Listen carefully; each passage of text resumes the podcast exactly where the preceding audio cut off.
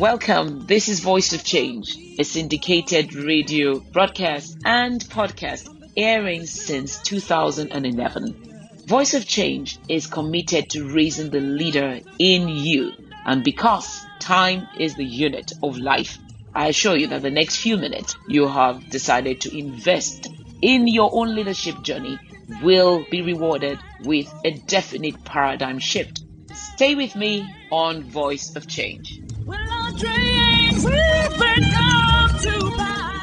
We never lose sight of the fact that voice of change is to develop us.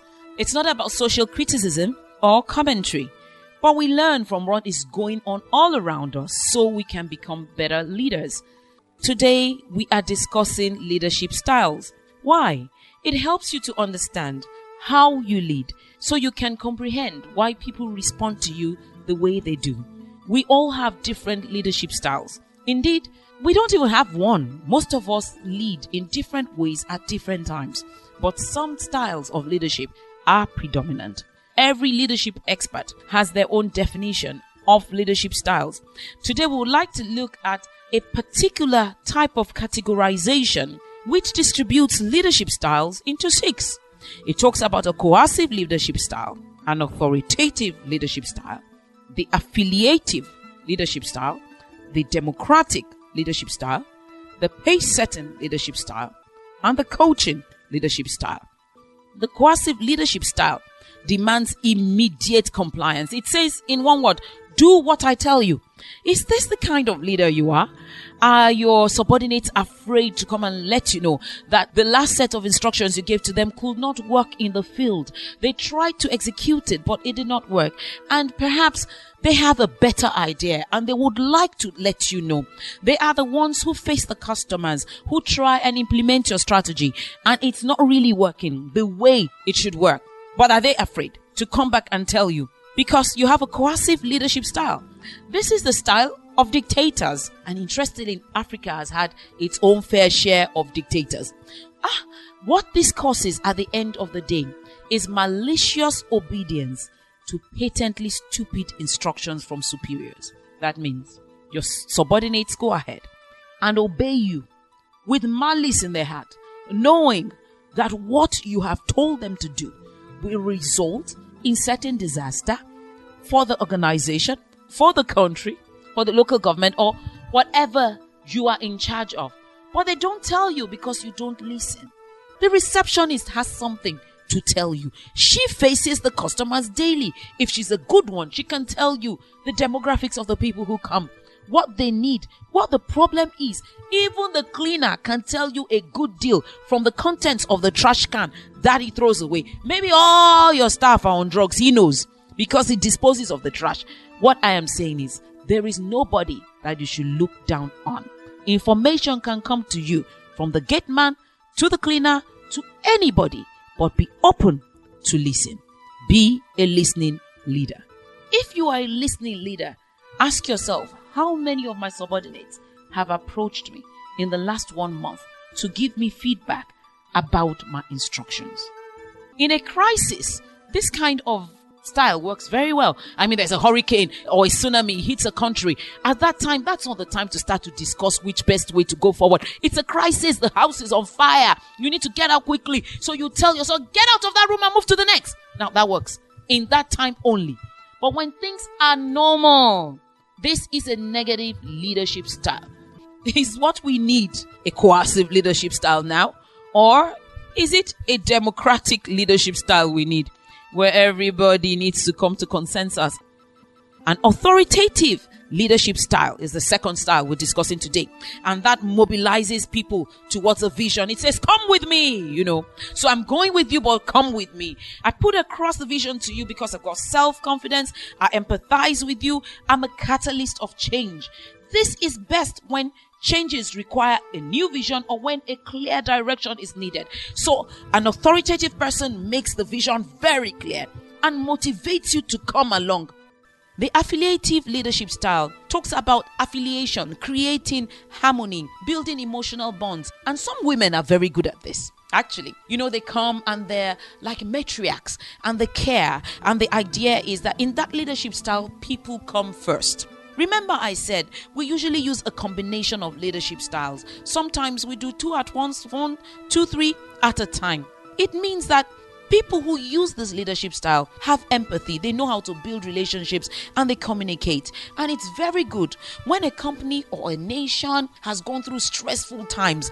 Perhaps we need, along with some leadership style, another type, maybe at some level. You know, saying we know you've gone through stress. We know that healthcare should be provided for your children, but just be patient a little bit more. Perhaps we need emotional bonds built right now. Another leadership style is the democratic, which is the one that forges consensus, agreement through participation. The idea is asking everybody, What do you think? What do you think? you know, the affiliative and the democratic leadership style will not work in times of great crisis when we need to move fast, but they're useful and they usually get a positive feedback from the people. However, when the house is burning, when bombs are exploding, it's not the time to ask everybody, What do you think? What do you think? Pace setting leadership style sets high standards for performance. It says, Do as I do and do it now. It's conscientious people with a drive to achieve, with initiative, who usually use this leadership style. You find this kind of leadership style too in the military or in a team where the idea is the coach tells you the standards he expects. He looks back and expects everybody to do everything exactly as he has said and it's useful in the second half of a football match when your team is down 2-0 that's not the time to say what do you think? What do you think? You want quick results from a highly motivated and competent team. Times like this the pace setting leadership style works. The coaching leadership style develops people for the future. It says to people try this.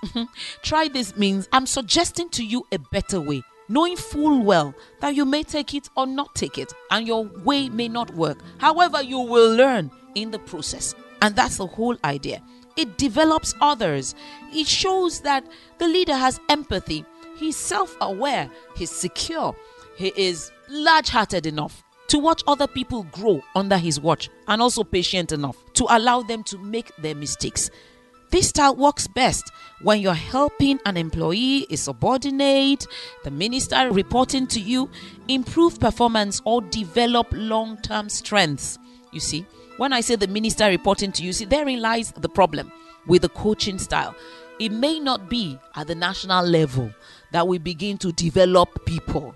There are some certain jobs and some certain appointments and assignments to which people come with the skills already developed. We don't expect a president that needs coaching. How would you feel if you are in a 747 or Airbus and you discovered that your pilot still needed coaching?